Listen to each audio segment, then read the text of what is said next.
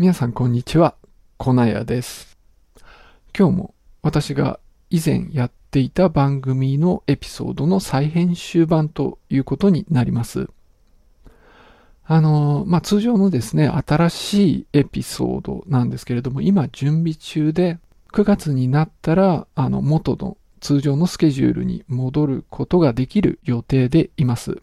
まあ、ちょっとそれまでまたお待たせをしてしまうんですけれども、この夏休み企画第3弾をぜひお聞きください。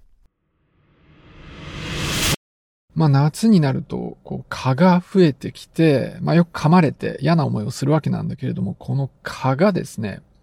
媒介する病気っていうのが結構たくさんあるんですね。で、最近の研究でですね、こうそういう病気に感染すると、人の匂いが変わってですね、ますます蚊が好むようになって、で、それで病気がどんどん広がる。そんな話があったんです。今日はちょっとそんな話をしていきたいと思います。蚊が媒介する人間の病気って結構たくさんあってですね、マラリアなんかがそうなんですよ。アフリカに結構多い病気でですね、ハマダラ蚊っっていうやつがこう人から人へマラリアを伝えていくんですね。で、マラリアって結構危険な病気でかなりの高熱が出るし重症化しやすいんですよ。年間40万人以上がマラリアで亡くなってると言われています。他にもですね、自家熱とかデング熱っていうのが蚊で媒介される病気なんですね。で、自家熱、デング熱っていうのはウイルスによるものなんです。体液感染って言って人間から人間へ直接移ることもあるんですけれども、これは結構稀で基本的には蚊によって媒介されるっていう、まあそういう病気なんです。主にですね、熱帯島蚊っていう暑いところに住んでいる蚊によって媒介されるんですよ。だからやっぱり暑い地方でこの自家熱とかデング熱っていうのは流行るんですね。で、熱帯島蚊っていうのは日本にはあんまりいないんですけど、日本には一筋島蚊っていうのがいるんです。たくさんね。で、この一筋島蚊もデング熱とか自家熱を媒介することができるんですよ。だから日本でも起こりうるんだけど、でもメインは熱帯島蚊なんですね。だから日本ではまああんまりないっていう感じなんです。でもこれから温暖化すると日本でも熱帯島蚊がこう生息するようになるって言われているし、まあこういう蚊がですね、越冬する、冬を越えるようになって、まあめちゃくちゃこういう病気が流行りやすくなるっていうことが言われてます。で、ちょっとデング熱、自家熱っていうのをもう少しだけあの話していきますね。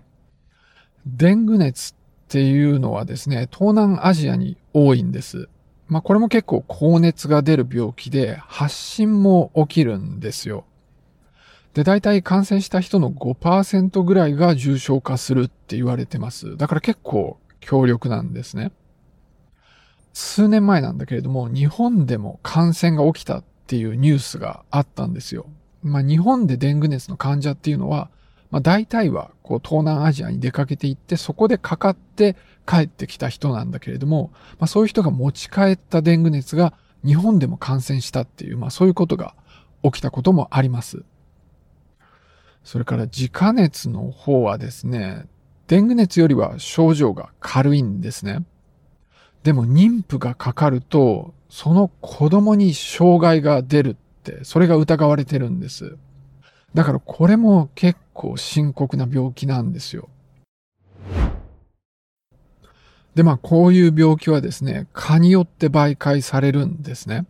で、実は自家熱とかデング熱に感染すると、人の匂いが変わって、で、さらに蚊がですね、その匂いを好むって。だから感染がさらに広がるっていう、そういう研究があったんです。えっと、聖火大学のゴン・チェンっていう人のグループがやった研究なんですね。まず彼らが最初に何をしたかっていうと、自家ウイルスに感染させたマウスをまず作ったんですね。で、そういうマウスと感染してないマウスの匂いっていうのを取ってきて、で、それをこう別の空間の二つの空間に置いとくんです。で、顔をですね、その真ん中に置いて、どっちを選ぶかっていうのを調べたんですね。そうすると、蚊はですね、自家ウイルスに感染したマウスの匂いを好んだっていうことなんです。で、これデング熱のウイルスでも同じことをやってて、デング熱でもそうだったんです。で、これすごいですよね。だからそのマウスがこのウイルスに感染すると顔を引きつけるようになるっていうことなんですよ。でもこれマウスなんで、じゃあ人間はどうなんだろうって疑問に持つわけです。で、人間でもそれやっていて、まあ、自家熱とかデング熱の患者さんのこう、匂いをつけた布で蚊に選ばせるっていう、そういう実験やってみたんです。で、結果また同じで、蚊はこのウイルスに感染した人の匂いを好むっていうことが分かったんです。っていうことはですね、このウイルスに感染した人の匂いの中にはなんか特定の物質があるっていうことなんですよ。で、このグループはその匂いの物質を特定してます。だからマウスでこう感染した時に増えてる物質を探したんですよね。で、それで見つかったのが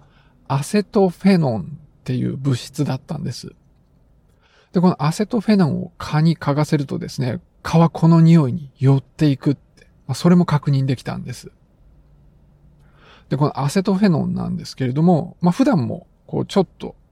あるんですけれども、このウイルスに感染すると、その量が10倍になってたそうなんですね。じゃあなんでそんなことになるんだろうっていうのをもう少し詳しく調べていきました。このアセトフェノンっていうのはマウスとか人間そのものが作る物質じゃないんですよ。こう動物の皮膚にはですね、そこに住んでる菌っていうのがいるんですね。で、その菌がまあ、こういう物質を作ってるんです。こう普段人間が健康な時っていうのは、こういう菌があんまり増えないようになってるんですね。こう人間がこういう菌の生育を抑えるような物質を作り出してるんです。で、その物質の一つがですね、RELMA、レルム A っていうタンパク質なんです。で、普段健康な人間っていうのはこのレルム A をたくさん作っていて、だから皮膚の菌が増えなくって、アセトフェノンが増えないって、まあそういう風になってるんです。でも、自家とかデングのウイルスに感染すると、このレルム A っていうタンパク質が減っちゃうんです。で、その結果菌が増えて、アセトフェノンの匂いが増えるって、そういうことなんですよ。でですね、この研究とは別の研究で、このレルム A っていうのはビタミン A があると増えるっていうことが分かってました。それでですね、この研究グループはアイソトレチノインっていう物質をマウスに投与したんですね。このアイソトレチノインっていうのはビタミン A に似たような物質でビタミン A と同じ働きをするんです。多分ビタミン A そのものよりも投与しやすいんで、まあこれを使ったんだと思います。で、そうすると、レルム A が増えるんですね。で、そうすると多分、こう、菌が減って、アセトフェノンの量が減るんですよ。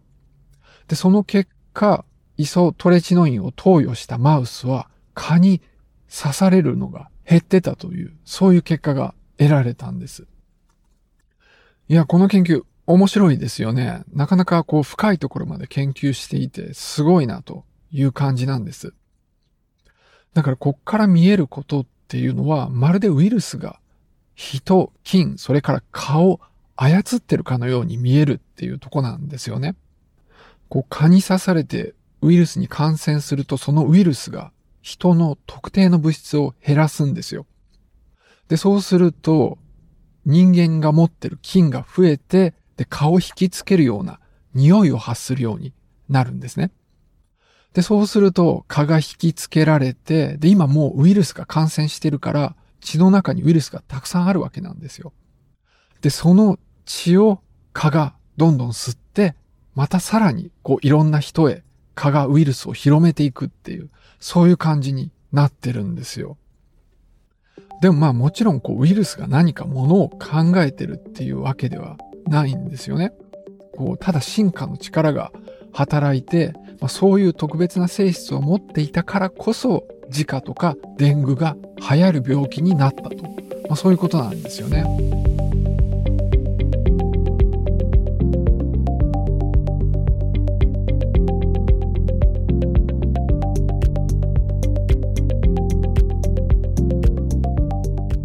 さらにこの研究はですね、まあ、今後のこう自家とかデングの診断とか予防に役立つことも教えてくれてるんですよね。まず一つ言えることは、匂いだけで、こう、自家とかデングにかかってるかどうかがわかるっていうとこなんですよ。こう、普通はこういうウイルスって血液検査をしないとわかんないんだけれども、まあ、匂いを調べれば、まあ、人が匂い嗅いでわかるかどうかはわかんないんだけど、まあ、特別なそういう機械を使って匂いを調べてやれば、血とか使わなくても診断できるかもしれないっていう、まあ、そういうことが言えると思います。さらにはですね、このビタミン A の代わりになるイソトレチノインでは、少なくともマウスでは蚊に刺されるのが予防できてたっていうことなんですよね。だから、すでに自家とかデングにかかった人に、まあこういうビタミン A に似たようなものを投与すれば、さらに病気が広がっていくのを防ぐことができるかもしれない。まああるいは安い物質であれば、まあ、みんながこういうのを飲んどけば、この病気が蔓延しているような地域でそれを抑えることができるかもしれないって、まあそういうことも考えられます。蚊によって媒介される病気で人の匂いが変わるっていう研究は実は以前にもあって、マラリアがまさにそうだったんですね。でもあんまり詳しいことは分かってなくって、今回のデングとか自家の話っていうのは、そこで働いてる物質まで見つけたっていう点で、まあ、結構すごい研究だったというとこなんですね。その病気の感染によってですね、匂いが変わるっていうのはどうも結構あるみたいで、この新型コロナでも匂いが変わるなんていうような話があるんですよ。だから、まあ、病気の予防とか、え、診断にとってですね、病気と匂いの関係の研究っていうのは今後も結構重要な役割をするんでないかと思われます。じゃあ今日はこの辺で終わりにしたいと思います。